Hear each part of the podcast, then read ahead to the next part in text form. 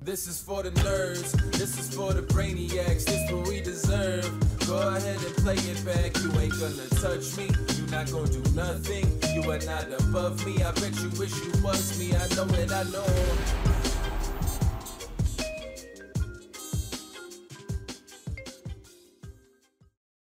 What's up, everybody? Welcome on this glorious Monday to another episode of the Only Friends podcast. Where the fuck is Chin? Where is he? I am Chin. We've we've lost our co-host. He's The kitty nowhere to corner be is found. no more. It's yeah, the kitty corner is dead. Landon's retired. He's off gallivanting across the country, Hmm. playing God knows what at this point. Christian's working the late shift. Can't get him out of bed. This is a problem. This is we, we run a we run a 2 p.m. show.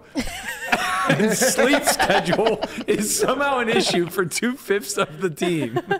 I think we should record at like 8 a.m. because then he I'm could with just come straight from the casino. Oh my god. I'm with it. Well, then we lose Melissa. You you would have like- me like 15% of the time. I would take the under. Okay. Under a 15? on that yeah, pretty probably. Yeah. And the the like ten percent that we did get you, you would be such a fucking I would be grouch. miserable. I would be like, why am I here? This I I don't want to wake up early. Don't want to be on a She'd be schedule. like, "You have a sleep disorder." yeah, I would say that. That's great. Only old people and people with sleep disorders are up this fucking early. The fuck's wrong with you? What? You like to watch the sunrise? What kind of disorder do you have? It's true. Goddamn psychopath! It's true. That's basically oh. what she said to me earlier in the chat for leaving early. You do have a sleep disorder. yeah, no, you actually do. There's, there's something clearly clinically wrong with you. I don't understand Am it. I like, the only normal one in this entire group? Well, I think Is crickets. that what- Yeah, probably. no? Okay. Probably. I'm not normal? I don't think anyone's switching places with you anytime soon. Is all I'm saying. That's fine. I mean, you do Your have loss. you do have the glam shot. I'll, I'll give you that much, and you can stir up the barbecue. So Oh, you do have a lot going for you in that regard. Also, nice fucking shirt. Thank you. I was waiting. Nobody commented on it That all is day. that. Well, that's All because I'm the only one in this room Yeah, I've never seen that shit. who's ever seen Friends. I mean, I've seen it, but it's not like something I I've, would I've recently switched back to uh, fangirl. watching Friends as I fall asleep. Same. So Same. like I was on a, we were on like a um, uh, Office kick for a long time, which I don't think you've ever watched The Office. I've seen like four episodes. Oh, it's too man, stupid. You gotta give it. So you gotta it's just give too it stupid chance. for me. It is not stupid. It's stupid. Wait. It's so stupid. I, I'm I'm not How saying it's The not Office funny. stupid and Ah, Friends Listen, isn't? Yeah. listen. I'm not saying it's not funny. I'm not saying it's not a good show. I'm saying it's the it's the type of stupid humor that makes me cringe. You don't like, cringe humor. I don't like the role Steve Car- uh, Steve Carell plays in that show. Like Isn't- he's overtly obtuse and stupid to a fault. And it's just like this level of incompetence to me is unbearable. and then it's just like a trickle down effect where like Dwight's somehow fucking worse. Like he's more incompetent How and do you he's know sinister so on much top about of the it. show? You Yeah. only seen four episodes. How episodes. do you know? I, it's because I'm I keep up with social social cultural He's references. watched it. Yeah. he watched No, it. I you're was- I- giving Seinfeld and The Office I- are all the I same actually would take the they're all under over You would love the whole P- Pam and Jim story. Oh my Yeah, of course, you would that's just, the that's- best you would just it. eat it up. But that's the biggest That problem is- that I have with is they're clearly the two most competent characters, and Yeah. they're not in a position of power. I can't take it. Yeah, but Maybe they the are if you'd watch that's the show. no, it would be like it'd be like if Joey and Phoebe were the two main characters of Friends. Unwatchable. No. Just unwatchable. They're the best. They're the best. Like you know, ancillary characters. They're, they're good support. They drive the the narratives along. They throw a couple zingers in. there. How you doing? Yeah, that's great, right? But like, if I had to watch a Joey Phoebe dynamic instead of Ross and Rachel, I'm fucking out. Yeah, but it's it's not like that. I don't Yeah, know. I, I, I, I there's not a lot I can say. I just watch the show. I think there's a better chance I would like the Ricky Gervais version. I, I original. tried that. It that was I've never seen, so I don't know. That was the original. I, Yeah, didn't- that- I right, did not yeah. like Exactly. it. But it was did only not like, like it it? was only a couple seasons, But right? I love Two cringe. I. Like I love awkward humor and like things that are so uncomfortable that you laugh. Yeah. So that's not for everyone. I, I deep down am incredibly introverted. Like I worked very hard to get it out. Like uh, a lot of things when I was a child would make me run and hide yeah. because it was too cringe for me. Right. Like moments in storylines where it's predictable how embarrassing what's about to happen to the characters, I can't watch. Uh-huh. Yeah. And like I was the kid who like I couldn't order food at a at a drive-through window. Right. Until I was like 14. Uh-huh. It was just too much for me. So it's like that type of humor just doesn't re- fart jokes, like Yeah.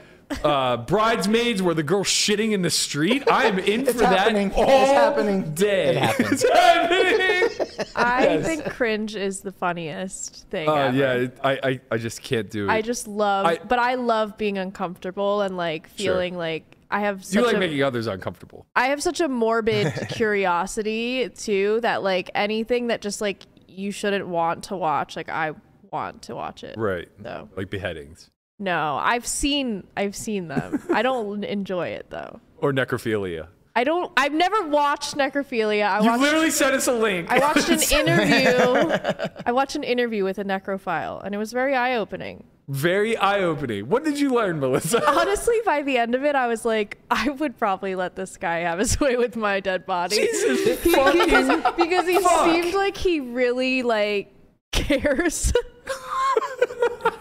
This is why I don't go through the, the 300 messages And I wake I- up to in the morning. And I have a disorder.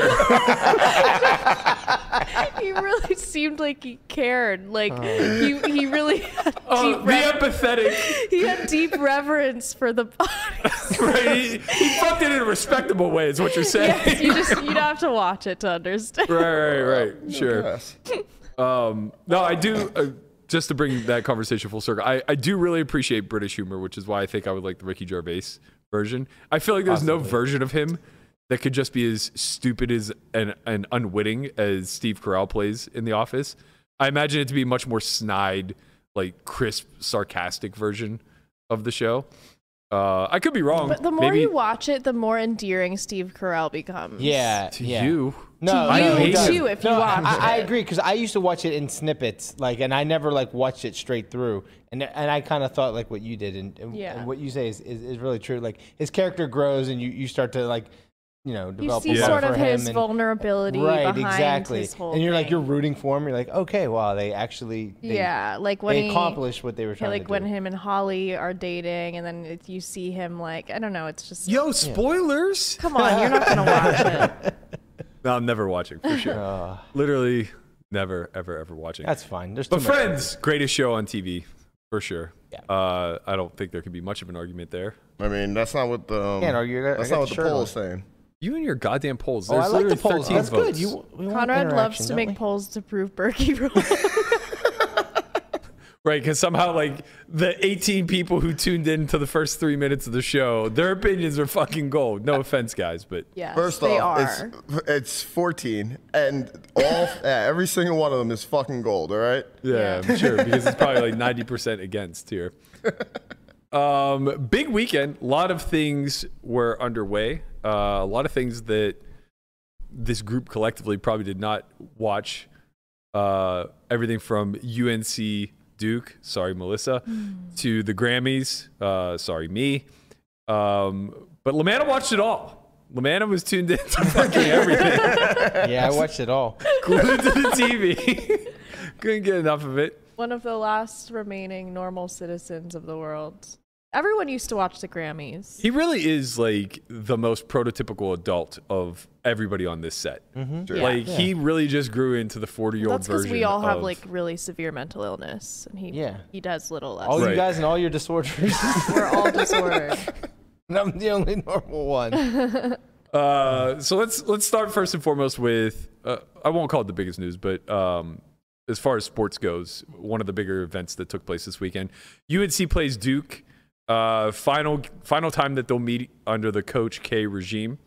Uh, real barn burner of a finish, uh, where basically the two teams exchanged threes for the better part of two minutes until finally UNC uh, hit uh, a game winning three that Duke couldn't really recover from. Really interesting spot from a game theory standpoint. Um, Duke had a, I think there was 18 seconds left in the game, and Duke was shooting a uh, one on one with down by three, no, down by four, um, with a foul shooter who was 68%. No, it was ten. There was only ten seconds left. Okay, 10 10 seconds point eight seconds. Okay, 10 Right, seconds and it was, left. and they were, and it was, they were in the bonus, right?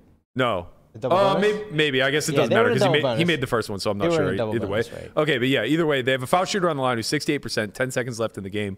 So effectively, um, you know, at most they're probably going to get one more possession. Down by four, he makes the first one.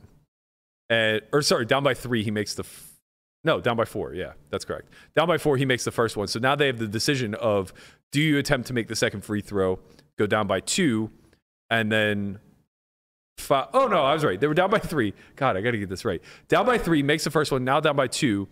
Uh, so now he has the option of making the second free throw and being down by one, which means that it'll be a one possession game no matter what, and they'll get the ball back probably with you know three seconds, four seconds, depending on how quickly they foul. Or do you attempt to brick the second free throw and just take your possession now?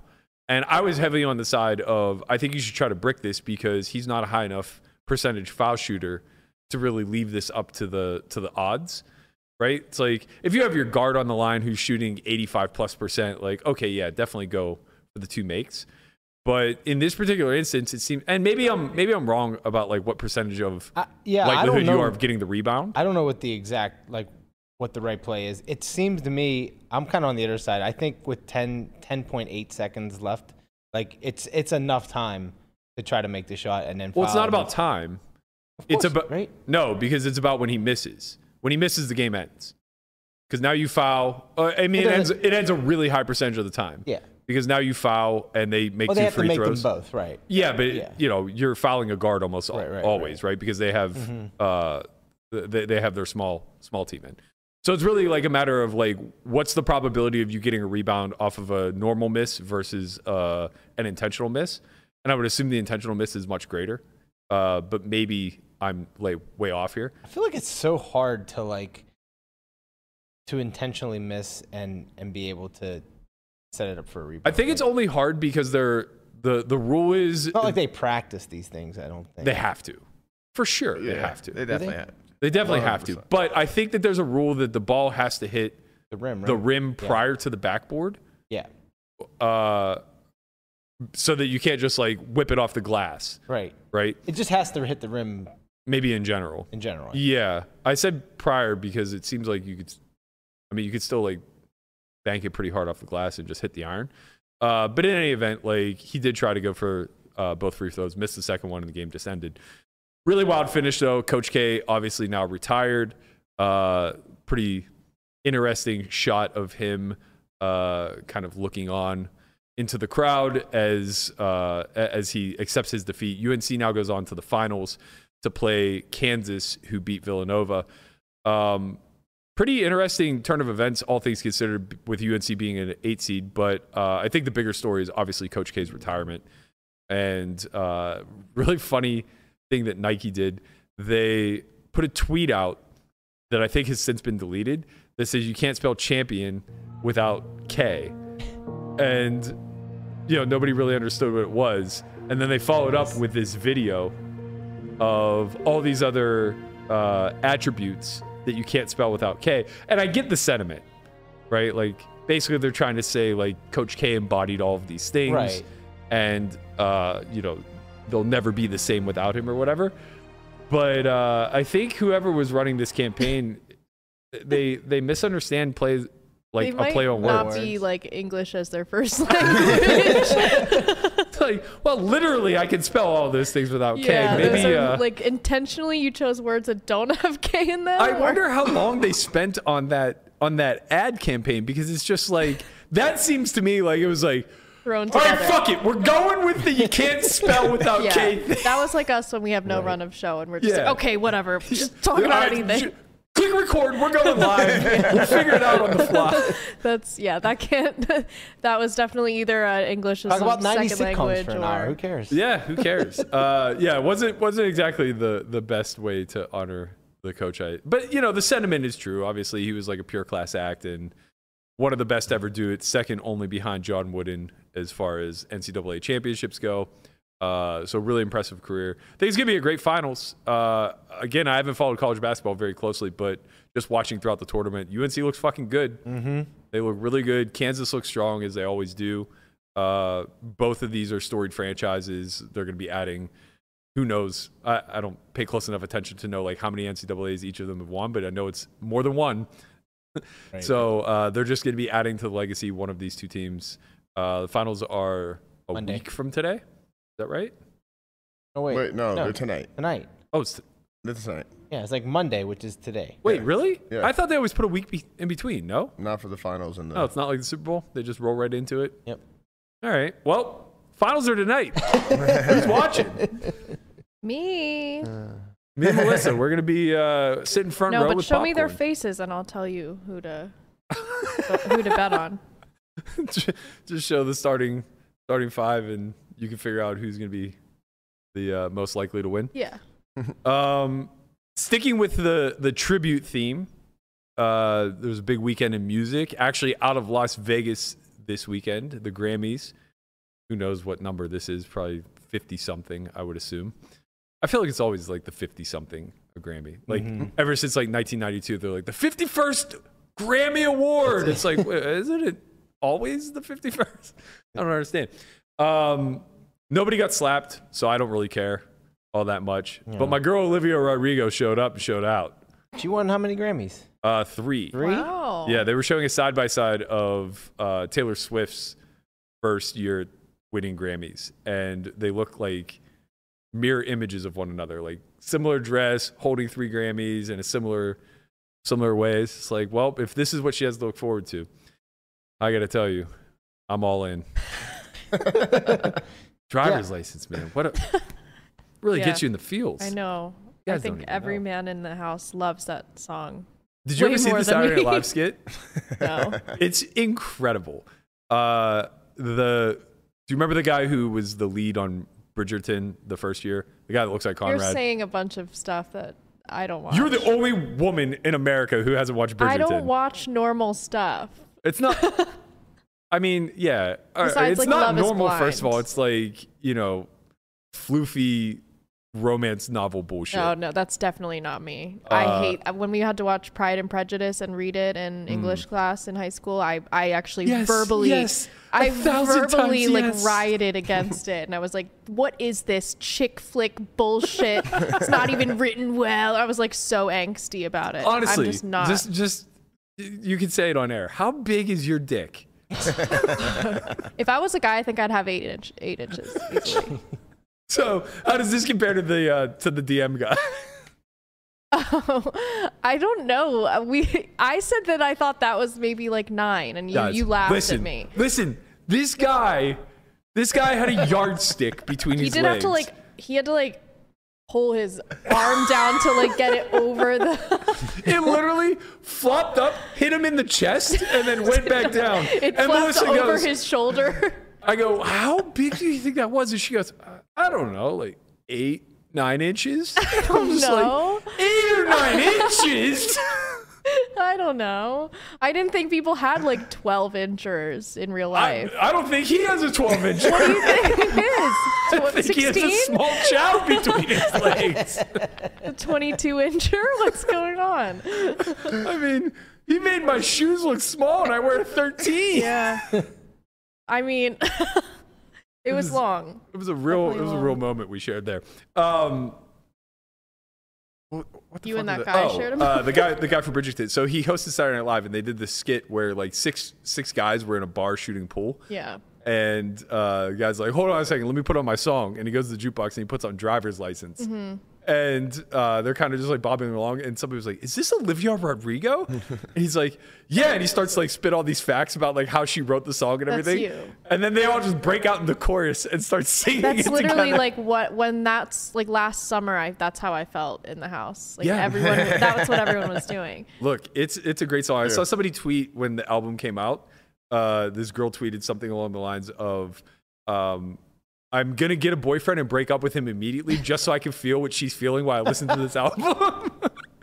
Pretty great. Yeah. Which I think right. uh, I think is totally reasonable. Um, a little bit of a sad undertone to the Grammys was uh, the Foo Fighters had recently lost their their drummer Taylor Hawkins, uh, and I wasn't that familiar with him prior to him passing. which I feel like this happens often whenever you're talking about like high profile uh, bands or actors or whatever. Like I remember the Robin Williams suicide hit me pretty hard because like I was just always a massive fan of his, and I thought that like there was always two very clear sides to him between the comedic and the serious, and it was kind of the serious roles that appealed a lot more to me. Uh, or like hit home to me a little bit harder, and it makes a lot of sense in the sense that uh, you know that was kind of his tortured side getting put on display a little bit more. With like rock stars, it's it's always it just depends, right? So when uh, Chester from Linkin Park and Chris Cornell both committed suicide, that was huge because like those were two bands that I listened to very like from start to finish uh, growing up, and they were kind of the faces of those said bands. But when guitarists or drummers or whatever kind of pass, it's it's less of a deal, right? Like this wasn't Kurt Cobain dying. This was closer to like, you know, Dave Grohl dying back then before he was all that known. But um, with his passing and a little bit of happenstance, uh, just scrolling through my Audible, I was recommended David Grohl's autobiography. And I'm like three quarters of the way through now. And man, it's, first of all, it's incredible. Yeah. What a remarkable storyteller he is. He's just like one of the most well spoken individuals from uh, a vantage point that like you just wouldn't expect that. Because like he's just very self described as like grunge, punky, uh, kind of anarchist uh, a, a bit. He's got a lot of layers to him. A lot of layers, yeah. But he's also just like a really chill dude who's like a, a dad. And like, I don't know, man. There's just like so much about him that's super likable. Uh, but the way that he speaks and the way that he writes is is also really incredible. But what I'm noticing as I'm getting through the book was the bond between him and Taylor were just it, it was second to none, and it makes sense, right? Like David Grohl is considered to be one of the best drummers uh, of his generation, and he considers Taylor to The be one of the best drummer, drummers uh, of Right. of his time too. Uh, and man, this guy like he was 50 and just looked he looked 20 years younger than me. Uh, just like remarkable shape. You would have never guessed anything wrong. Died from an, enlarged heart. Uh, tough to know how much like substance played a role in that. I'm sure it's greater than zero, but I thought, they, not. they, I thought they, they found a lot of drugs in his system. oh, I don't know. Yeah, uh, I, think know that the actual that cause of did. death was. I, I don't know the details of it, so I'm not gonna. Yeah, I know the cause of death was uh, an enlarged heart that led to um, uh, a heart attack or, or, or something along those lines. But uh, I'm sure drugs played some sort of role over the lifetime of um, him being around. Uh, but there, there was a short tribute to him. Uh, I know that Billie Eilish performed, and she did a tribute to him, uh, like wearing a T-shirt or whatever. Really cool stuff there. Um, and then leading a little bit further into the seriousness, uh, the president of Ukraine. Zelensky. Yeah, I, I didn't want to pronounce it because I knew I was going to get it wrong. Uh, he did a he did a 90 second speech that was pretty heavy. Uh, it's interesting to me.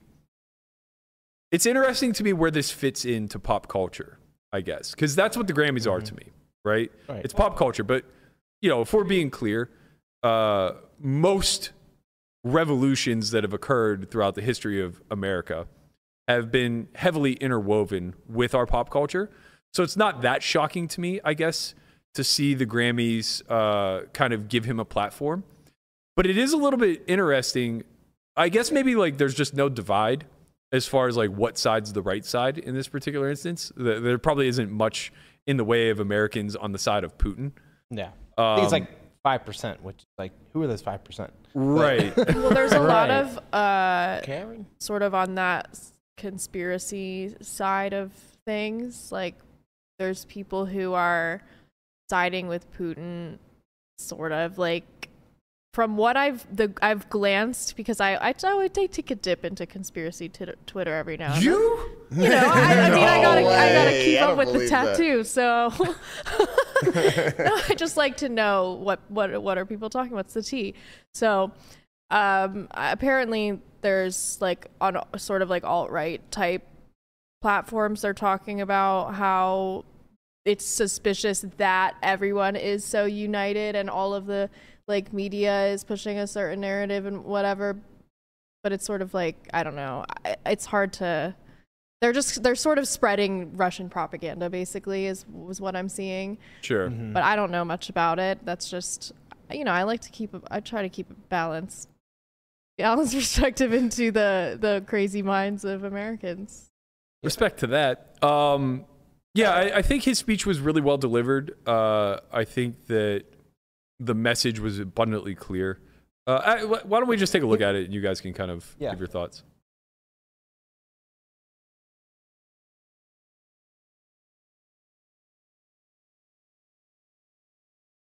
It's more opposite to music.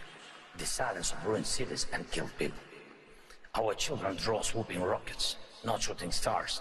Over 400 children have been injured and 153 children died, and we'll never see them drawing.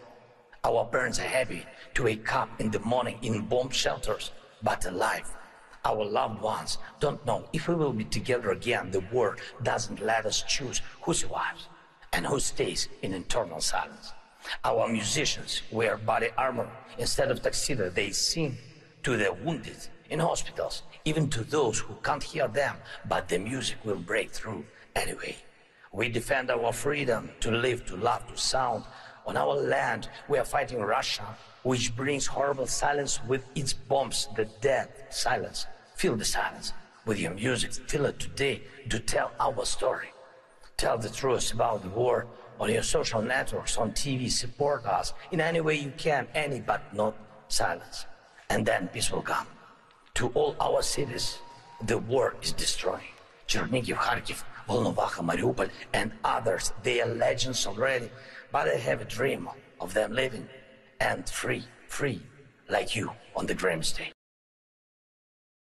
First of all, how flooded are the basements of women across America who were watching the Grammys at that exact moment? I, I almost wonder if it's one of those things like I have this theory that there's a certain celebrities that more men have a crush on than women. One of being one of which is Leonardo DiCaprio. I feel like more at Matthew McConaughey is like the king of this. I feel like more men have a crush on him than women do. No But way. it's a- Matthew McConaughey's book. is Matthew 100%. McConaughey, So I I, have a I crush feel on him. like yes. I he is the fucking dream. yeah. there you go. You just you're just You're making a proving point. my point. Yeah. I think He's such a dude. He, yes, he. Men have a crush on him. Women probably do too, but more men do than women uh, by a lot. He's a great person to aspire to. Uh, No, and, yeah, and Zelensky sure. here is just like no, but he, he. A lot of women like him. Yeah. of course, he's like the manliest man of all time. He just shows up with this gr- like grizzled voice of like, "Hello, America." But you know, like he's well, he obviously he understands pop culture. You know, you're saying about the Grammys Yeah, being pop culture. he seems like he's on the younger side of things. Well, like uh, you know, he he was in pop culture in Ukraine. Like he was Right. on TV. He was a comedian. Comedian. He was in on TV, Hmm. and, and so like I think he he understands that world, and so like he's he. It makes sense that he would go on something like the Grammys to appeal to the American people, to plead to the American people, because he wants America to do. You know, he wants them to do more than what we're doing now, which you know obviously is it, it's pretty tough. It's it's hard for us to do more without crossing that line to where we're now in a war with Russia. Yeah, that So, kind of like, speaks to like the bigger purpose of like what what is the what's he hoping to accomplish with this message? Kind Yeah, of I mean, I I think it's I think it's you know, he, in his eyes, he thinks, well, if the more Americans I can get on my side and, and feel sympathy for me, then maybe they can push their president, you know, Biden, to, to, to do more, to you know, establish a no-fly zone or something like that. But like, I I All don't I'm think it will. I don't think it'll Grammys- work, but I think that's where he's coming from because he's very desperate right now. Right, his Sure. his his country is being destroyed day in and day out. A lot of people are dying. So All I'm thinking is the Grammys just using him to bump their ratings up because no one watches anymore. oh, that well, yeah, the Grammys might be doing that as well. But you have to understand though, a lot of the reason why nobody watches is because you can just catch the snippets in it like at a later date. I literally I- watched the I- entire Grammys in pre-production, and it took it took me like 18 minutes. so I watched most of the Grammys last night. I was, you know, back and forth. But like, um, what I think I like about the Grammys now, compared to maybe a few not too many years ago, but it it's a lot of performances. It is mostly just. It's like they give away, like they show way more or way less awards than they used to. Before it was like award after award after award, and then a, and then a, and then a performance, and then a bunch of awards, and then a performance. Now it's the opposite, or it's just performance after performance after performance, and then they throw in an award here and there. And Well, I it's also like, think it's kind of like speaks to uh, the the dilution of the award itself. There used to be a very strict number of categories, and uh, winning them had a certain level of prestige because the competition was very heavy, Mm-hmm. right? But that started to break whenever Eminem rose onto the scene because they like didn't have a category yeah. for rap for a very, very, like, very long time. And I think they finally like began to develop one, but that opened the dam now, where it was just like, okay, music's really tough to just like pigeonhole into a specific category. And there are just like a lot of crossover artists and a lot of blending and melding taking place. So now I think that they probably went to the other extreme where like there's just awards for awards for awards. Kind of like the WSOP. A little bit. Uh, well, I mean, Well, I mean, it's there's the just same so many. There's just no, but there's just so many more bracelets now than there was, so it's Yeah. diluted. Yo, can Yeah, you guys believe that Snoop Dogg has never won a Grammy? What? What? oh, I believe that. Yeah, no, you're Because right, we just said there wasn't a right, rap 'cause there Grammy wasn't- until I know. Eminem. That's Well, like no, 10 years like- after Snoop's Yeah. prime. wasn't the first didn't uh Will Smith and DJ Jazzy Jeff they won the first rap. I don't know if it the was first rap. One. I think it was. They won a Grammy. Yeah, it was like the first rap. The fir- first, the first time they actually added a, a rap category, they won it, But then did they which remove was like it? early '90s. Yeah, but then did they remove it thereafter? Because something tells me that Tupac and Dre and Biggie and those guys weren't winning Grammys in the mid 90s. Actually, I know for a fact they weren't. I, I, yeah, I don't know. My best guess know. is like either they fitted in under another category or it was just like a one off that year. And then there was a big stretch where there was no rap category. But like the gangster rap era definitely was not pulling in awards. yeah, At least not outside of, you know, the BET Yeah. awards and they were all the going to people Awards. like uh, Will Smith, right. and and who would have known? Imagine- he, he imagine, like- the one that the, the violent one that they were trying to like avoid. Well, he didn't kill Chris Rock. He No, open he hand slapped him. um, but yeah, I, I do think that they're they're a lot more focused on performance now, which is great. Obviously, it's it's the best way to showcase the artist. It uh, really I was a little disappointed in the in the um, tribute to Taylor. I thought that they could have done a little bit more. Maybe that's just me like finding an interest in him now and wanting to just like see a better portrayal Mm-hmm. of like how big of a deal he was to the Foo Fighters, uh, and more importantly, just like it's an opportunity to showcase the band as a whole. Like, I don't think I think maybe we're still too a little bit like our generation is still a little too close to it, and then the next generation is too removed from it because they hit that like sweet spot where they li- like we literally grew up with the Foo Fighters, Right. Right, like they're one to one with our generation, um, and they're not they haven't aged out yet to a point like they're still putting out albums, Yeah. So we're not really that reflective, but they're gonna go down easily as one of the three best bands in our lifetime, for sure, and it's not even remotely close, Right. and you know part of of the construction of that band is the former drummer of Nirvana who was perceived to be like one of the best of all time who then became a lead man and found another drummer that's perceived to be one of the best of all time a part of one of the best bands Yeah. uh, of an era Yeah. right so it's just like for me it was like uh, when people die in those situations it's it's it seems like a good opportunity to really highlight all of the accolades and just how important the story was as a whole. And maybe it's not on the Grammys. And Taylor right? Hawkins, he was um he he was uh Alanis Morissette's yeah, that's uh, where drummer. found. Yeah, at, at Yeah. like the, her height, like The when she went on like this What's like more ob- month and a, or a year and a half tour. Like he, he, was the, guy. touring drummer, so he yeah. actually wasn't a part of her band. Well, yeah, I, I guess. I mean, she didn't have a band, right? It's just when Well, she no, goes she on did tour. have a band, but like, they, they, but yeah, she had a band. But I mean, it's like it's a Alanis Morissette, but this is her band that plays. no, no, no. What her. I'm saying is like he was the touring drummer, so it's like he's not recording in the studio. No, I think he was. Uh, maybe maybe I'm wrong. I, I, mean, from what I understand lately, uh, Yeah. or like what I've been going down the rabbit hole in, uh, I think that was the case. But either way, it doesn't really make a difference. Uh, obviously, like he was perceived to be very good, Mm-hmm. uh, like out of the gate, and then it was very clear from that point forward. Uh, I watched a Howard Stern interview yesterday where this must have been, I think it was like 2013. It was right after one of the Foo Fighters' recent album releases. Uh, Dave Grohl and Taylor were in studio at uh, for Howard Stern, and somehow they got on the conversation of like um, the band splitting up or whatever. And Dave Grohl was like adamant that he would never kick Taylor Hawkins out of the out of the band, and uh, you know Howard Stern obviously pushed back, and he's like, "I'll tell you what, I will give you ten thousand dollars cash if I ever kick him out of the band." And Taylor goes, "That's it," and he goes, twenty thousand dollars cash, twenty five thousand dollars cash if I ever kick him out of the band." So it was like very clear, uh, like what their relationship was, and Yeah.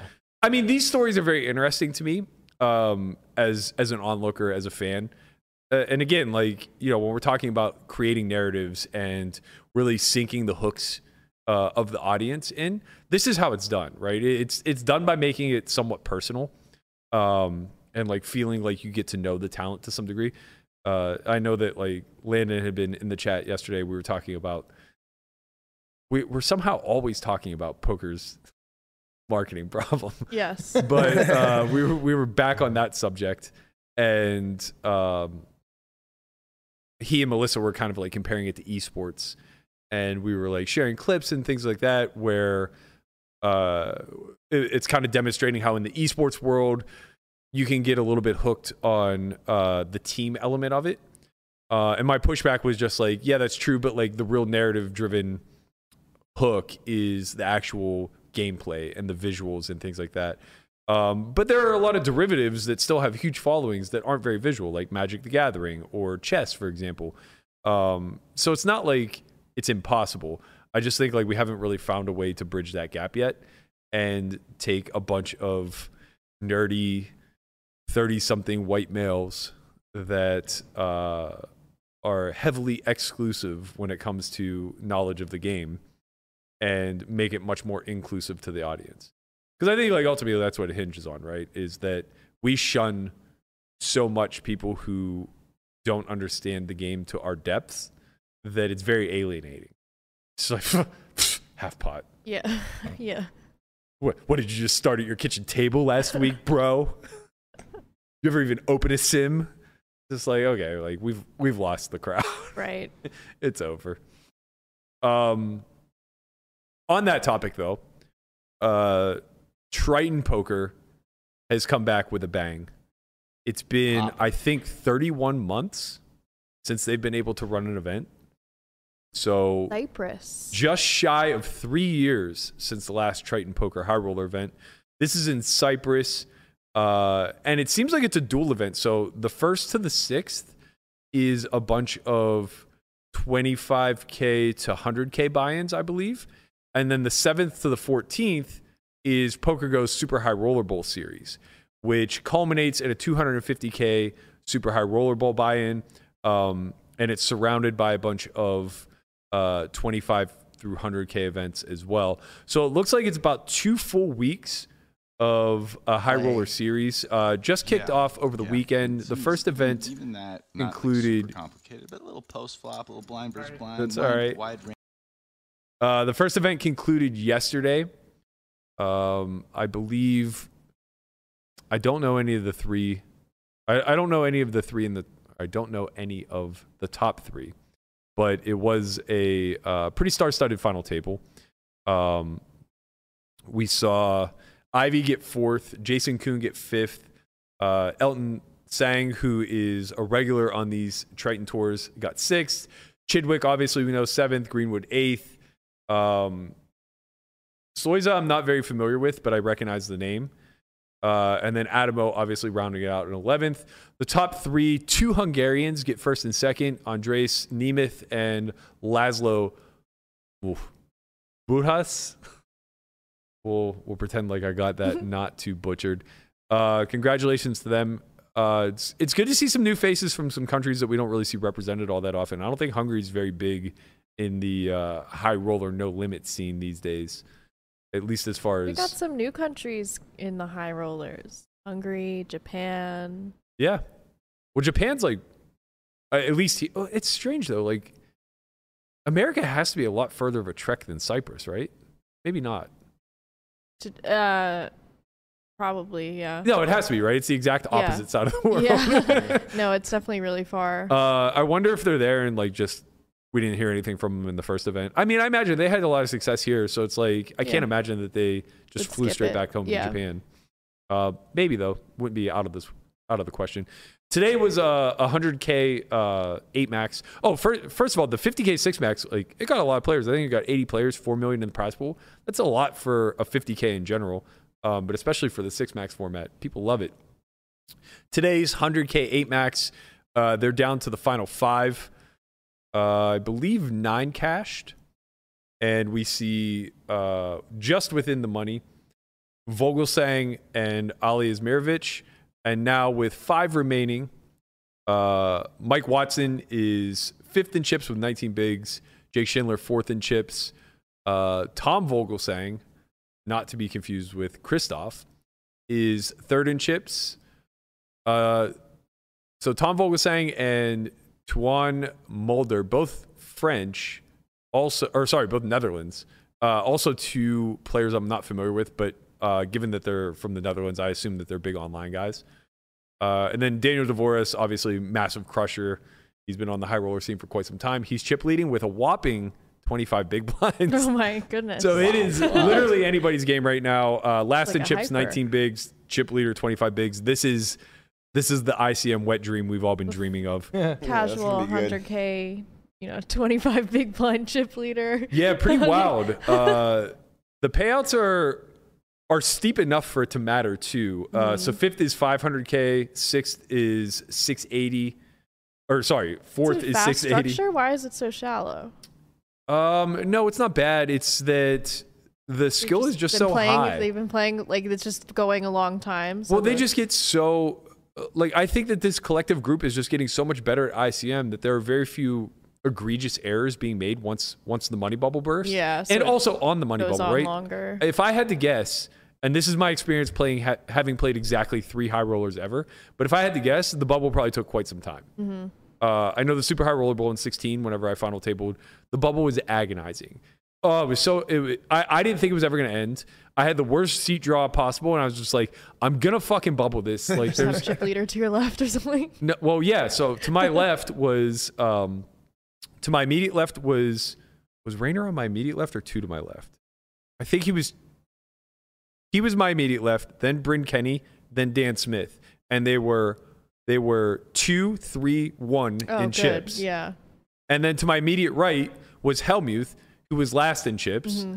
and is just uber fucking nitty. You just Uh, have to wait.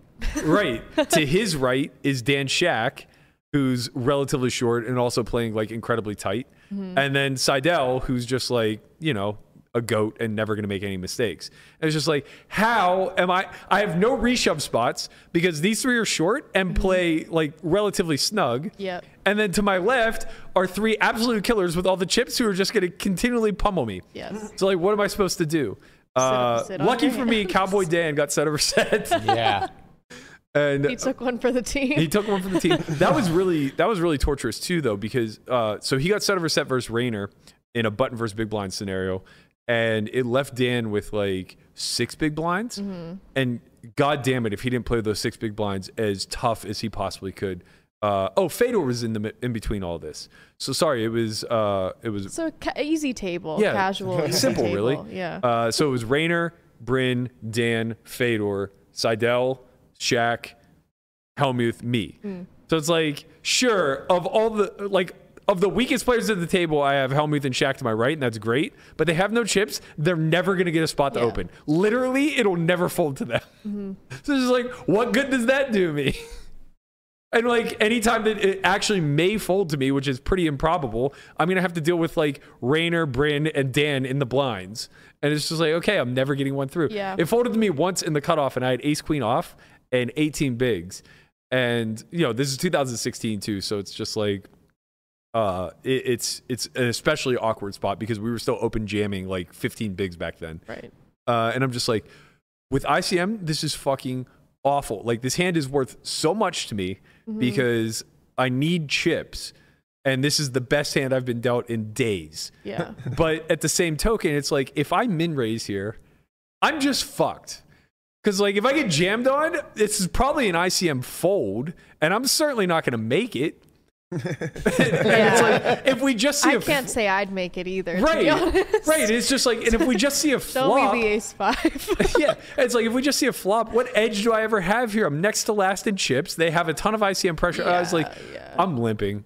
I'm fucking limping. I don't care. and I limp. Rainer folds the button. Bryn completes the small, and Dan five X's from the big. And I was just like, gulp. All in.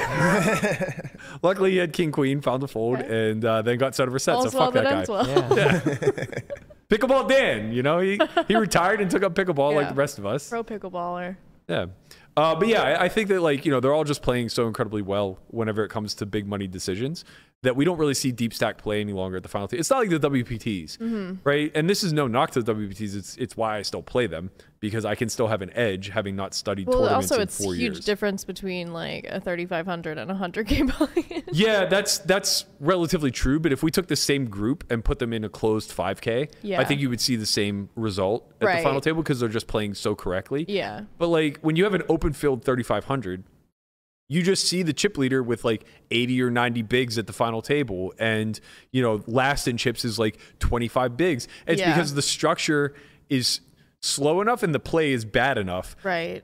that the good players are able to accumulate well beyond the speed of the structure. Mm-hmm. And you're just seeing like big mistakes being made by relatively recreational players, you know, mistakes that are worth 10 or 15 big blinds uh extrapolated out over like 10 or 15 big blinds per 100 Mm-hmm. and then on top of that they're icm errors too so like they're actually costing them hundreds or thousands of dollars in, Yeah. in scenarios where they're making them uh i think that's why we see guys like uh altman and elias just dominate these fucking fields Right. where uh, and this is no knock to either of them, but I, I think that they would agree they're not like favorites in a high roller, right? It's it's a totally different skill set. Yeah. And to the same end, I would take Elias or Altman in an open 3500 over some high rollers that I know have a pretty big uh, win rate, right? Mm-hmm. It's not a knock against them. It's just that they're not they're leaving money on the table by not exploiting the bad play. Yeah. And also like just knowing the pool is worth so much too. Like Yeah. just having all that experience against Right. the same pool. I think Imsirovic is a good crossover example of somebody who just knows how to redline. Uh, and that again, that's no knock against everybody else who plays high rollers. But when he plays smaller, he plays like a person who's playing smaller. Right.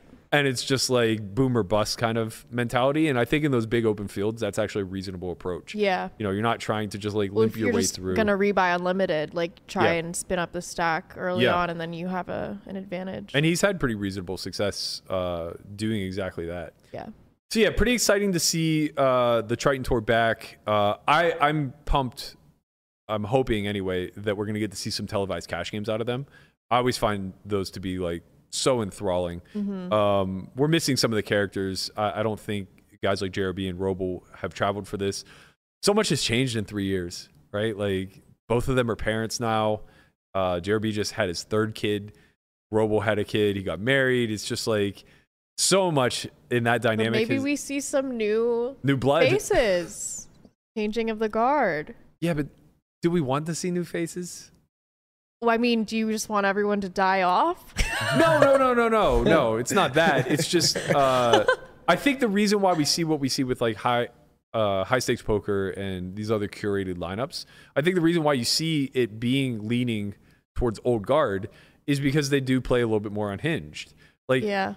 all right, yeah, sure, we'll get some new faces, but are they just going to stuff it all in pre with five four suited? Right. No, but JRB will. That's true. Right? That's true. It was just like you know, I I want to see Well, pain. they could be. They could be. You know, we just need some wild cards. Yeah. Wild new faces. Change It's hard. up. What? Change the game up. Well, you changing the Stand-up game, game up, at changing the game up turns it into what Landon. It's so funny that the younger kids now are more purist than the older generation, right? It's it's uh it's interesting to me. Like when Landon watches poker, he's annoyed at like how Everything. badly everybody's playing. technically speaking, like it just drives him insane to see some Gigawell punt off in a spot where it's like I'm licking my chops. I'm just like, I God, know, poker's alive and well. I feel like I relate to your reaction more because I'm just like, love this guy. Yeah. let's yeah, go. fat Like, situation. let's fucking let's go, go. baby. Love this Stick guy. it in there, King High. I, I, they do it. become my favorites. Like Well, I then love just wants that. everybody to play perfect at all times. It's so boring. You don't want to watch No, of just course perfect. Nobody uh, it- to see like I want to see some someone do some weird shit and like Yeah. flop the nuts in a really annoying way versus someone else. No, Yeah, I like agree. he had a boner for four days after that Sean Winter bluff with a six. He was just like, God, God damn it, man. That is that is good looking poker right there. I mean, I would fuck that kind of poker. I would- make out with it in a hallway. Like that is the kind of I poker have I'm trouble after. imagining him saying any of this. No, literally verbatim. We'll talk about a girl when you're that not way, here to defend yourself, I get to put words in your yeah, mouth. yeah. All right, let's do chin next. Yeah. oh man. Uh, last note. Somehow we're still on the news and notes.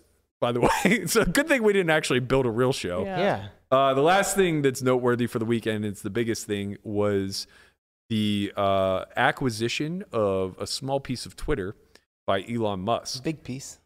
Yeah, it's weird. Uh, Nine percent. percent, man. That's Nine- not small. Nine percent feels so small, but it's obviously person? massive. It's What's that? For Three- one person billion who dollars isn't worth. part of the company, that's huge. No, no, Yeah. I agree. I'm just, you know, I'm I'm used to like if I was selling a piece to a tournament, nine percent is yeah, spit in I the mean, face. yeah, Right? it's It's not just like, what the fuck am I gonna do with nine percent? It's percent? the whole company. Yeah. Um, but yeah, what with a three billion dollar acquisition? Just under. Yeah. Twitter is valued at thirty billion. That's pretty crazy. thirty billion. I mean, dollars? I- that's not. if That's, that's anything, not, like- I know. these companies now are worth so much. Like Tesla is worth 1.1 trillion dollars. Yeah. and it's never had a positive year. Right. I can relate. Hey, Yeah. solve for why. we we are just breaking even year over year, but we're growing year over year. Until we're a I, I'd say our dollar company. valuation somewhere in the neighborhood of ten million. Yeah, it has to be. Has to be. I mean, you know, Are it's you only saying million or billion? well million. I, I'm trying to be, you know, He's being humble. diplomatic. Yeah, got to be humble a little bit, but Oh no, just left. well, it, you know, it's crazy because like um, last week he he put up that that poll uh, on Twitter asking if Twitter was you know uh, adhered to you know the free speech uh, laws, and seventy percent of the people said no. And then he said he also put a disclaimer underneath it and said, uh, "Vote carefully because it may have consequences." I'm just wondering what his mo then- is then- here. then- yeah, then he just buys three Curious billion to dollars see- worth. I mean, clearly there's a strategy. There has to be some sort of plan, some sort of strategy. I don't. I mean, I'm not going to try to get into the mind of Elon Musk because Maybe he's just gonna go in and kill everyone that in what Twitter. what are people of the impression? what are people of the impression should be different on Twitter? Like if seventy percent of people are saying it doesn't adhere to free speech, first of all, it doesn't have to because it's a private entity. But Right. that aside, yeah, but it, it is a private entity. But it, I mean, is this all predicated on Trump being banned? It's also not No, like think if so. Trump's unbanned, Yeah, is may- it suddenly? maybe that probably has a, a little bit to do with it and also people are always complaining about getting shadow banned and, and whatnot but also like expecting a company that operates worldwide to adhere to american i mean it's just like it's a very americanized way of looking at it is it not to be like oh it's free speech and i mean it is an american company but Well, it's I guess- global I guess my thing is like, what exactly is being restricted at this current point? That I mean, people get banned for saying like death threats. I don't know what people want to say. That's I don't think slander is protected well, they, by they did. free They speech. do a lot of.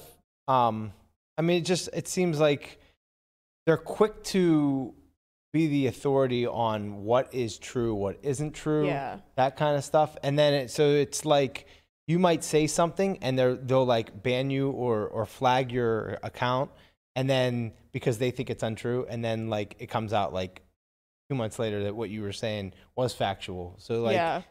it I think it's a it's a slippery slope when you start saying we're going to determine what's what's right, what's Right. So what's are- misinformation. Are you more okay with it being a third party like Snopes, kind of being programmed into the No, platform? I would rather it just be like No. open. Yeah, I don't. I, mean, don't mean, you think have you to can have some- attribute free market to this. There's you- there's so much misinformation you that's have, passed. right, exactly. Th- th- that's the thing. There there is misinformation that's a problem. There is you you can't just have people going on their, you know, uh, you know, making death threats or, or doing or doing things that are going to cause violence or, or those kind of things. So like it has to be, I guess, regulated at some point. But like, I know you say that it's, um, you know, it's a it's a private company, so they can do what they want, they can ban who they want. But like, I I, I think we got to start looking at these companies, Twitter, YouTube, as more like public utilities, right? Because it's it's just they're Yeah. so big and Sort of and, like a and like yeah. So like, I think that that you shouldn't be able to just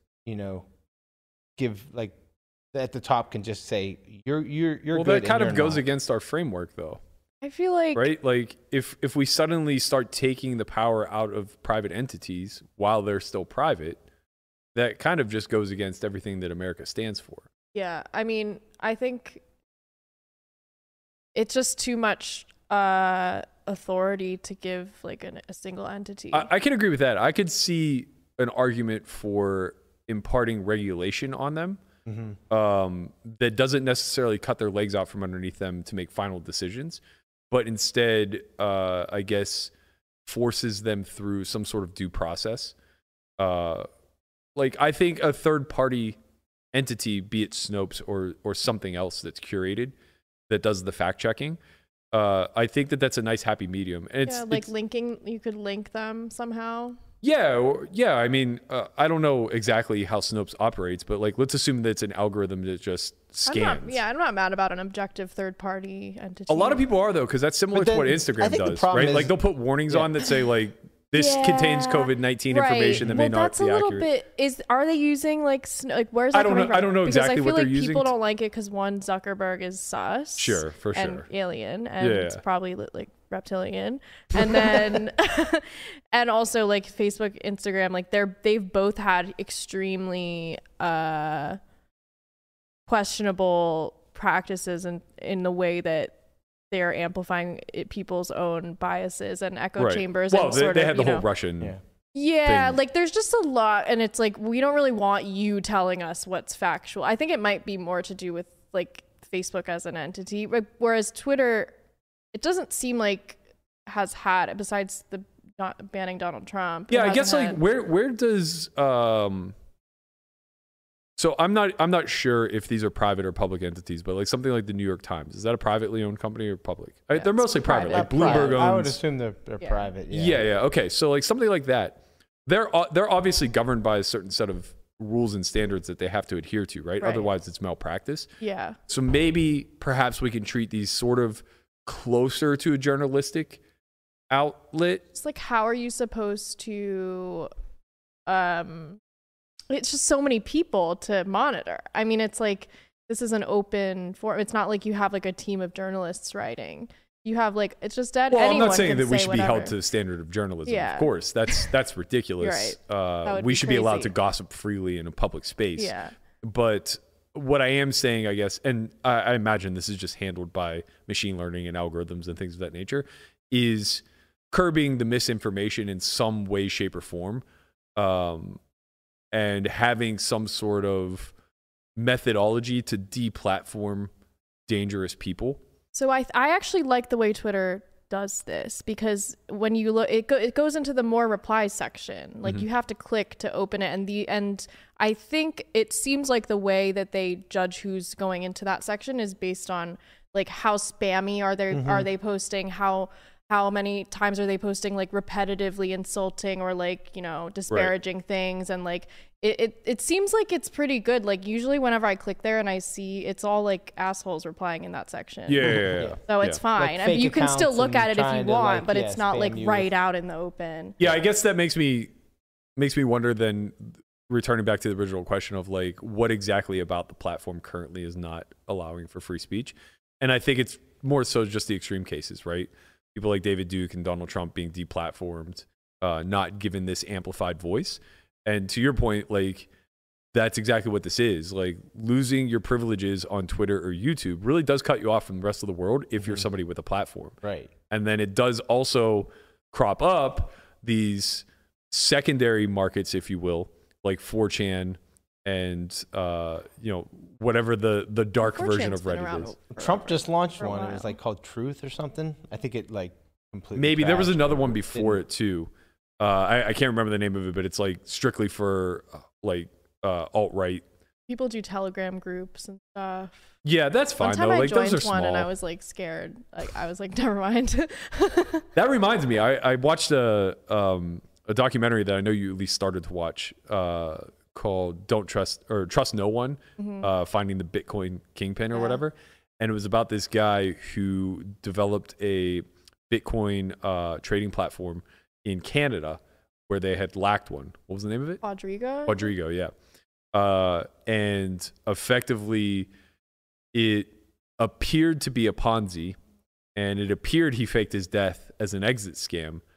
But uh, I don't, want, I don't want to ruin it for anybody Yeah, else no, who's going to watch haven't it or seen whatever. it yet either. So I definitely Um, want to watch it. But No spoilers, Burke. the the long and short of it is that uh, a lot of the story was fleshed out in Telegram groups by internet sleuths who were conned by this man. Gotta love those internet sleuths. Right, like it, it reminds me of the documentary "Don't Fuck with Cats." Yeah. Oh, that's so good, well, because man. it's really it. people like uniting good- from all over against like this common enemy, and it's It- I don't know. There's something very. it's fun also just about like it, it's also kind of like terrifying in the paper trail that like we admit uh like our technological footprint is just so so traceable Yeah, I mean they can build an AI based on like your Twitter, Right. And like just have it be you living on forever. i can't wait till i get deep faked god i hope he's cooler than me Your or- Twitter wouldn't be inaccurate. Like if they based it on your Twitter, though, it wouldn't be like the person that they, the AI that they built. it built. would be what everybody thinks I am. yeah, it wouldn't be accurate at all. i mean it would be it would be some pseudo smart person that everybody thinks i am and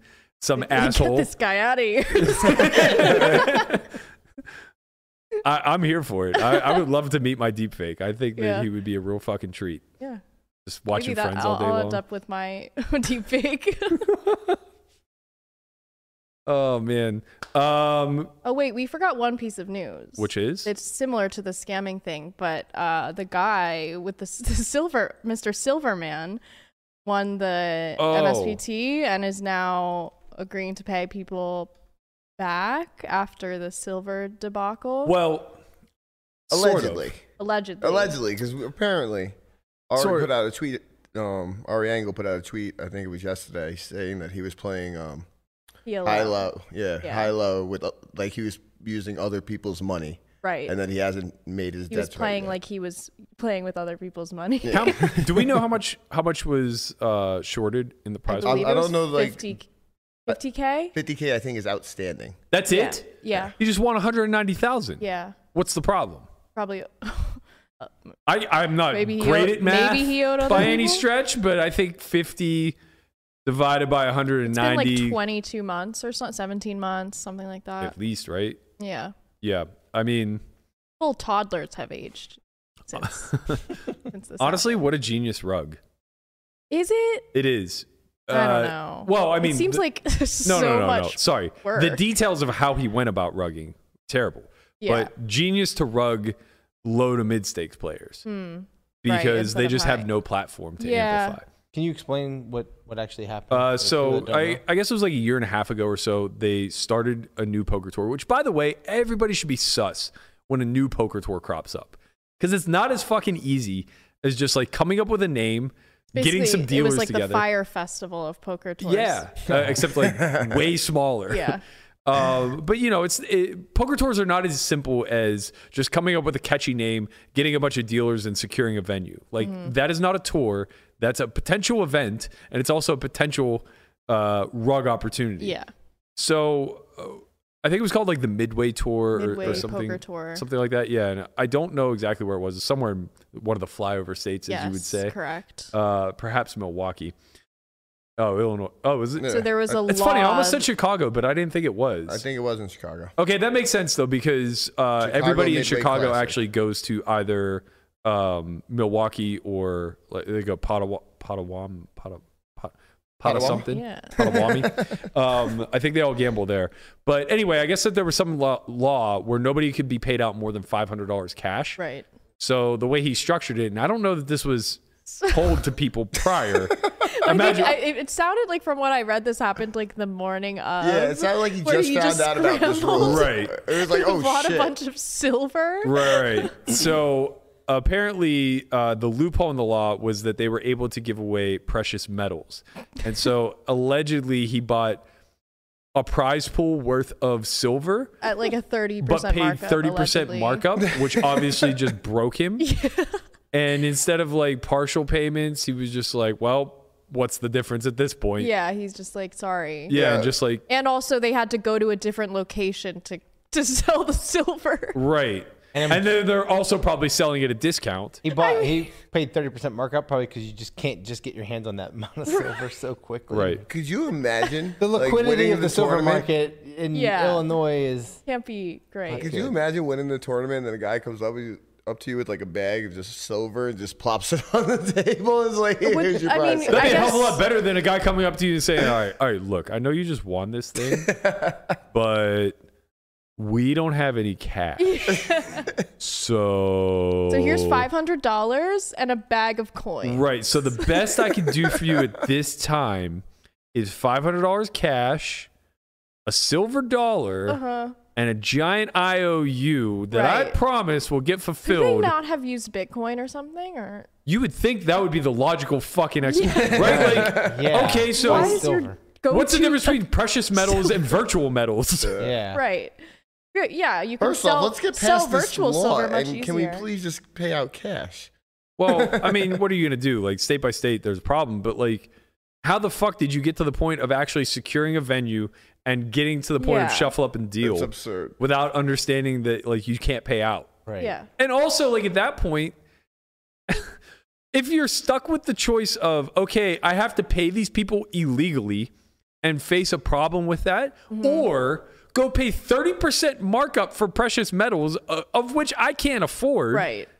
The former seems like the better thing to deal. Like, what's going to happen? You're going to get fined. Just you're not. You're not going to face jail time. Like it's not like that would have been a way easier workaround than going into a weird silver dealer and buying bags of silver. I will say, and this is no slight against the people who get fucked in these spots, but these are not criminal masterminds right. that are No. running these organizations. No. Like, Not for nothing. This guy was probably um he was he didn't int- intend to do wrong here. Probably.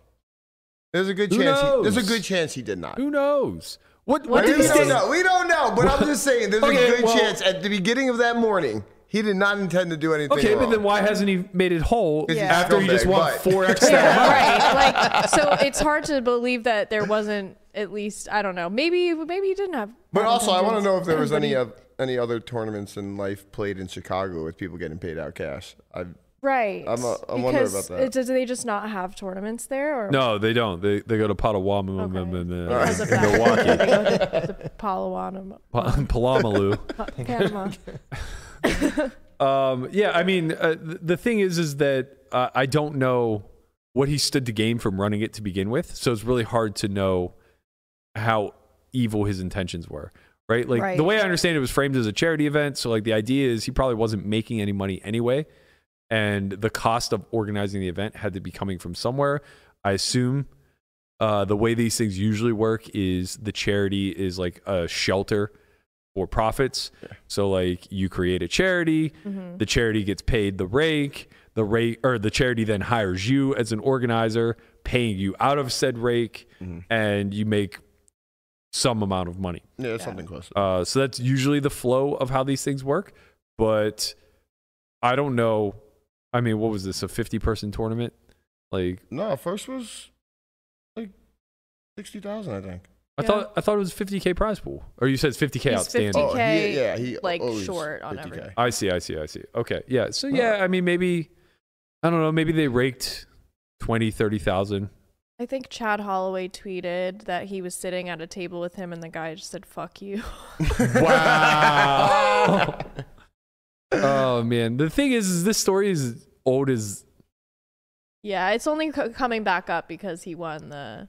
Yeah, no, no. I'm, I'm just saying, like, it, it's a story as old Oh, as like time this happens a lot in poker. Yeah. like we just see this so we're so fucking numb right. to the small time swindlers and scammers. Yeah, I mean, it just seems like if he were like ill-intended, it just seems like there's easier ways to scam people that wouldn't involve like organizing an, an entire tournament, going and buying a bunch of silver. Scamming 300 people that cast a tournament. Yeah, like it just seems like that is like probably the least convenient way to do it, but I don't know. I don't know, man. People drum up some fucking wild ideas. I, if I, we should have a segment where I just pitch you guys the ideas that get pitched to me on the regular. Yeah. Honestly- Honestly, Shark Tank action. Uh, honestly, I'm gonna I'm gonna make that segment. that happen. sounds good. Yeah. Yes. I'm gonna I'm gonna dig through my DMs and I'm gonna write.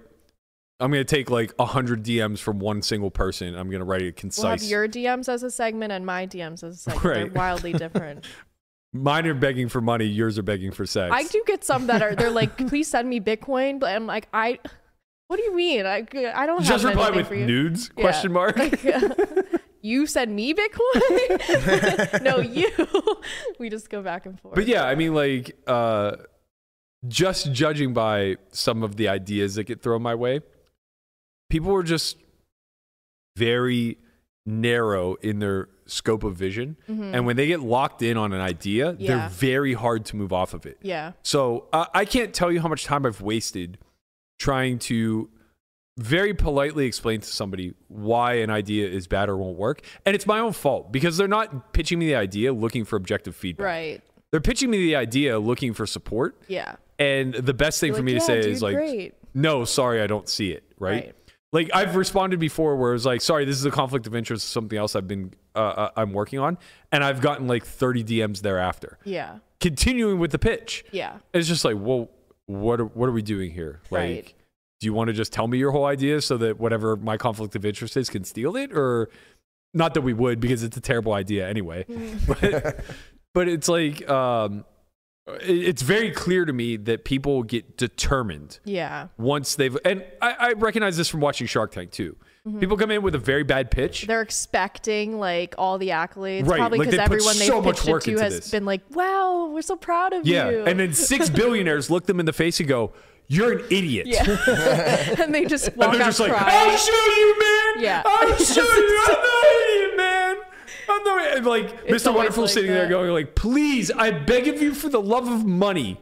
Cut your losses and end this like kill this idea. Yeah. Just bury it, stuff its head under the water until it drowns. I want to see this idea die. And they're just like, I appreciate the sentiment, but I'll show you. yeah, it's always I'm gonna I'll be show back." you. That's like their their like movie Yeah, climax it's moment. like, hey guy, this isn't a fucking challenge.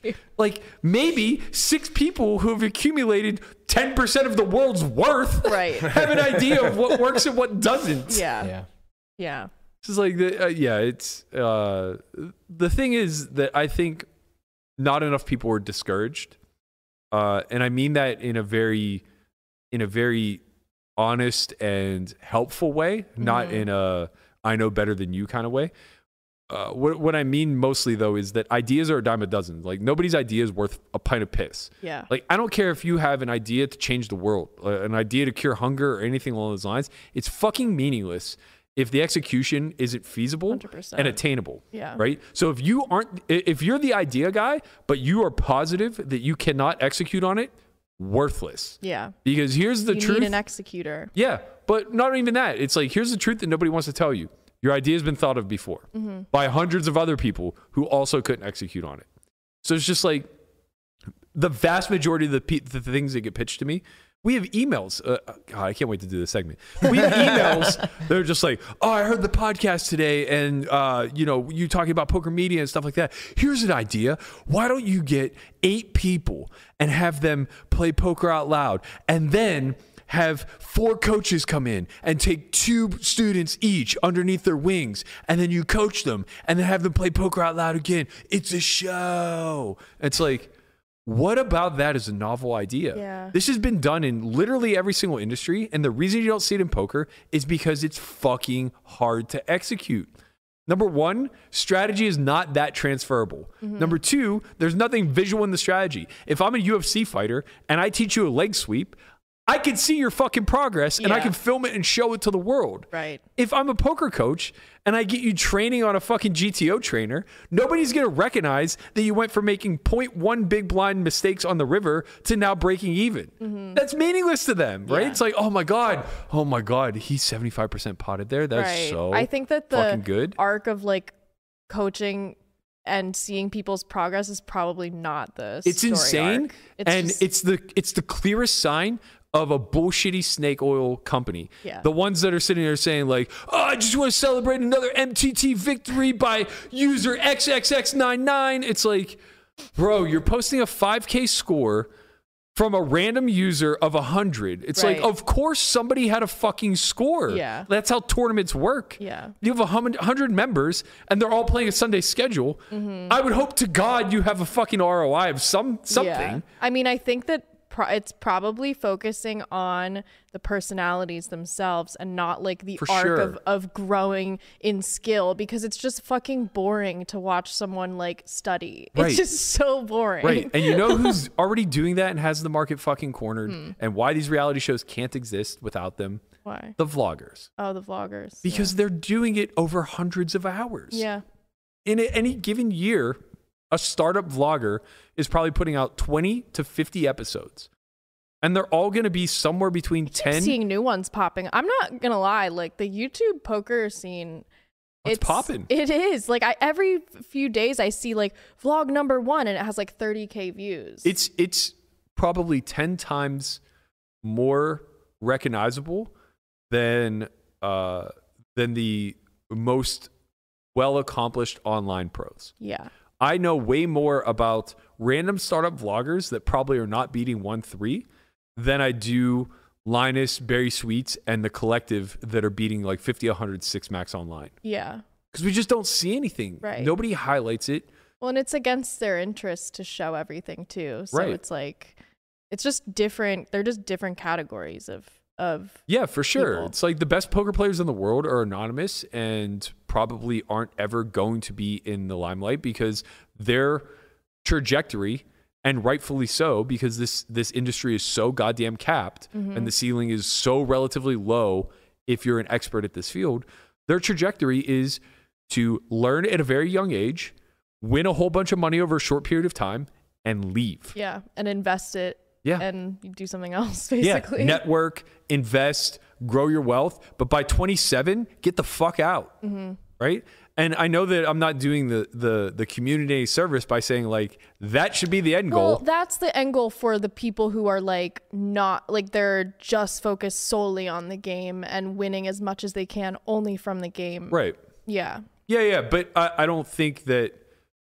I, I- I think the fall from grace from that is bad, right? So now you're talking about like uh, 80% of the population that's attempting to spend 10 to 20 years with this as their career. Mm-hmm. And I'm here to tell you that for 99.9% of you, you'll hit that final year, whether it's year 5, 10, 15, or 20, and you will have very little money saved up. Right. So you will just now be older mm-hmm. and wiser and having had lived a pretty nice independent lifestyle. Don't get me wrong, that's worth a lot. Yeah. The ability to grind and make like 50 to 150k a year for some portion of your life where you don't have to answer to a boss, you mm-hmm. don't have to put in 2000 hours a year You're playing a game for a living. and you get to play a game for a living. That is worth a whole lot. And I wouldn't ever discourage anybody from pursuing it. But understand what's on the other side of it.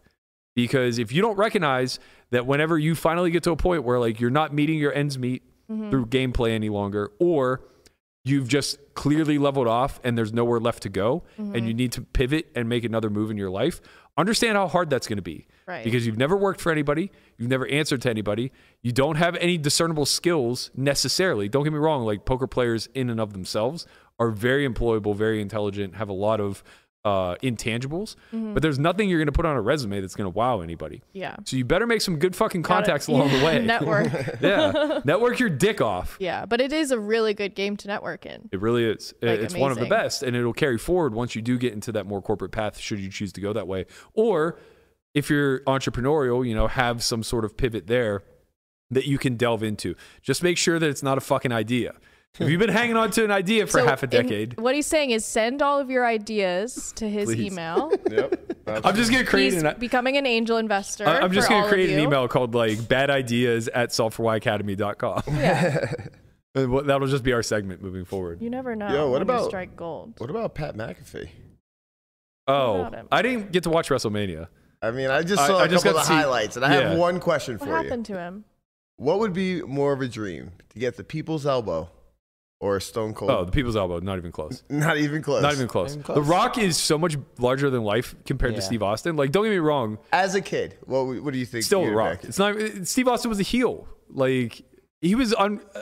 You liked him, but you liked him to hate him. Right? Like he was just this redneck hillbilly who smashed beer over his fucking head, and was just like the the the the real uh the real I guess mystery to Steve Austin was he was kind of a bad guy, but he also was kind of like a celebrated bad guy because he never really aligned. So most of the Yeah. heels in wrestling were like aligned with Vince McMahon or aligned with like some bad entity mm-hmm. and they were just cultivated that way. But like the Undertaker and Steve Austin specifically, they were just kind of like built as these characters that just didn't answer to anybody.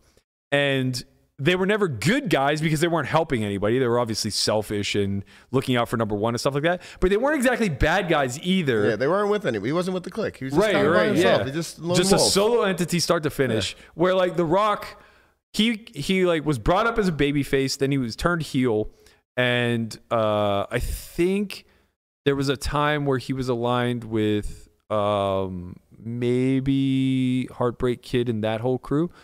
Uh, but the reason why the reason why Austin was hated then loved and you know flip flopping all the time is because they pit him against Bret Hart, who was the biggest name in the industry at the time. But McMahon was going to rug his ass, and he ultimately did. Um, it, it ended up being uh, a match for Shawn Michaels where he didn't know he was supposed to lose the belt, uh, so they didn't tell Bret. And then they quick counted him in the ring, and Shawn Michaels won the championship. The- bro, if you've never seen this, there's a documentary. It was on A and E. It's incredible.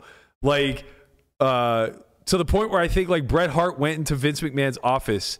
The cameras were like following him and stuff, and the, and you couldn't see, but you could hear. And he like beat the fuck out of Vince McMahon. like that was his last day in the WWE. But um, yeah, with The Rock, it was just like the natural progression was like he was he was a heel for a short period of time, but it was just clear that his charisma and his showmanship was just second to none. Yeah. And very very quickly he just became the face of the WWE. Like the face of everything. yeah, I mean, like, you know, people try to compare like Cena to him now and and say like, and that's fair. Like Cena was a big part of the WWE and kind of the face for a long time. But I think the only comparison for the celebrity status that The Rock had in the WWE was Hulk Hogan. I think like there's see that. nobody else that parallels the popularity that The Rock had, and it's only grown since he's left the WWE. Like he's such a global entity now that even him just going back and making appearances. I know he wrestled at WrestleMania. Uh, it was like two or three years ago, right before COVID. He actually wrestled Cena, and it was like the biggest WrestleMania in the history of WrestleMania. It's no shock, right? Makes It's like. Cena's huge. They're both movie stars now. yeah. Neither one of them are wrestling, right? And that makes sense. Like that's the pivot. Like you spend all that time building up this charisma, this ability to work an audience, and the ability to do it impromptu. Uh, it just translates, right? It's like now all you have to know is how to read lines, how to memorize, and and get out there and do it. And I mean, I don't know. It's not like The Rock is making any fucking uh, head turning movies. They're all exactly what you would expect them to be. I mean, they're pretty good movies though. They're good, but they're good on a entertaining. shallow They're, level. They're movies. definitely seven and a halfs. They're on No, the. I, I love everything he's in, Yeah. but like you know, they're relatively shallow. I, what I what I love about him is he's actually very funny. yeah. Um, he he carries the comedic role incredibly well, but it's like you know he's not out there making Good Will Hunting. Sure. We're never gonna see that. Not that know? I've seen Good Will Hunting, but I understand what you're. We've, What? I literally watched that movie with you. You watched Good Will Hunting. yeah, Was How I watching high? a movie or was I playing poker? you were watching. What is this movie I about? fell asleep. You were watching it. You've never seen it either. Yes, I've I've seen Oh. it multiple times. But Okay. We we watched it. You were- you Matt the- Damon, Ben Affleck, Robin Williams. Yeah, I know the white guys. Oh, there's no black guys in this movie. Uh, but I don't remember. He's a janitor. Starts doing Math. On Super the, smart. extremely complicated math equations on the board, and then the professor decides to help him You out. you really need to see this movie. He's seen it. I wanna the remind whole you guys- thing. This doesn't sound like I watched the whole thing. I want to remind you guys that marijuana is a memory loss drug. Actually, I have a very Yep. fucking good memory. Marijuana was bad. Okay. you remember to roll those joints? It's the devil's lettuce. All right. Well, I have one last piece of uh, business to wrap up. I was supposed to do this in the beginning and I forgot. Um, we have a winner for this past week's Poker Out Loud Hand of the Week. 247 answers. One person Wow. got it correct. One person That got it makes your life correct. easy. What, wait, what? That makes your life easy. It really did make my life easy. I didn't have to randomize anything. Uh, shout out to my man Branson po- Brant Zen Poker, who guessed King Nine of Diamonds. That is the correct answer. I, I got to tell you, Give it up for Brant. Give it up. excellent Give job, Brant. up. He came in at the 11th hour, 200 how many? 200 what? Like 270 some entries. Wow. And he was the only one who got it right. That's, One person got it right. Uh, Came in at the 11th hour, literally like at 11:30 p.m. last night. He goes King Nine of Diamonds. I'm just, I saw it. I saw it in real time pop up on my notifications on Instagram. I was like, God damn, somebody He knew a week right. ago. He was just wait. He was just waiting us out. What's remarkable to me. He definitely messaged Landon and said he would split the prize. yeah, 15 bucks each. Let's Uh, go. what's remarkable to me is how clear the instructions were between the tweet and the graphic, and how many people just like failed to read the details. So first and foremost, in Landon's quote, he says, "We do not block the suited queens." Okay, the queen is the queen of diamonds. Therefore, his hand has to possess diamonds. Just has to. There's nothing else it could be, right? Then I include the four bet range on the graphic. Green being hands that he calls the three bet with, purple being the hands that he calls the four bet with. And explicitly said in the tweet, purple are the hands that he four bets. I can't tell you how many people were like pocket deuces, pocket threes, Well, pocket fours. I mean, I was like, you're out. right. Well, you know, people should just maybe read it, read it a couple times, figure it out. Because like, if you're putting clues in the description, then you know you're gonna narrow it down. And I think people are just- 270 they're some glossing over guesses. that. They just look and see and like, hmm, okay, I think it's this. 270 some guesses. I think uh, I didn't count it, but like of the actual viable hands that could have qualified as a reasonable guess, I would say that there's got to be, let's see, one, two, three, four, five, six. Let's call it 20. There's at most 20 hands that could have qualified. At most. Sounds like a good time to plug the academy. That's very fair. So if you want to learn how to read instructions better, um, no, we do have a new Poker Out Loud out today also. So if you guys would like to see that, head to solveforwhy.io. Um, on top of that, there was one other thing other than the Academy I was supposed to plug, but Andre has the graphic up, so we'll plug the Academy. Coming up at the end of April, we've sold out the first flight. We are opening up a second flight for anybody who is interested in attending the new Poker Out Loud Academy. If you've always had dreams of playing Poker Out Loud, this is your opportunity. You'll get two full sessions playing. I almost said nine handed poker, but that's not guaranteed. You'll get two full sessions playing Poker Out Loud style format where you are asked to speak your thoughts in real time whenever it's your turn to take action. The other two days will be spent studying theory. Again, uh, we'll mostly focus on the principles on day one and the mechanics on day two. Uh, sorry, I was reading production notes. Too much for to keep for me to keep up with now. Um, also, just launched is a new course by Michael Lukic on the site, Intro to Solvers. If you are new to solving or uh, are a little bit intimidated by the idea of utilizing Pio or other solvers, GTO Plus, etc., this is an excellent two and a half hour long course that uh, Michael specializes in. He's a data analyst by trade. So he does a really great job of breaking it down to its most rudimentary core. Basically, removes the intimidation factor, teaches you how to set up parameters, teaches you how to read outputs, teaches you how to scrutinize and calibrate those outputs better for your actual in game strategies. Head on over to solveforwhy.io if you want to check that out. We are offering two week free trial as always. You can cancel anytime. That's going to do it for us today. We appreciate you guys all sticking around, listening Tomorrow to. we have a special guest. Is it confirmed? Yes. It's confirmed. Wow. Wow. There's going to be a lot of fucking A estrogen in very this room. special guest. There already is. Yeah, that's true. uh, Wait, can you give us any hints on? Um, the est- estrogen. She has a Oh. vagina. It's confirmed. She's got a vagina confirmed. Okay. confirmed. Um, so the kitty one of corner's back knows. tomorrow, is what you're saying. I got to get your camera working. Sounds like you you gotta get over in that kitty corner. Nah.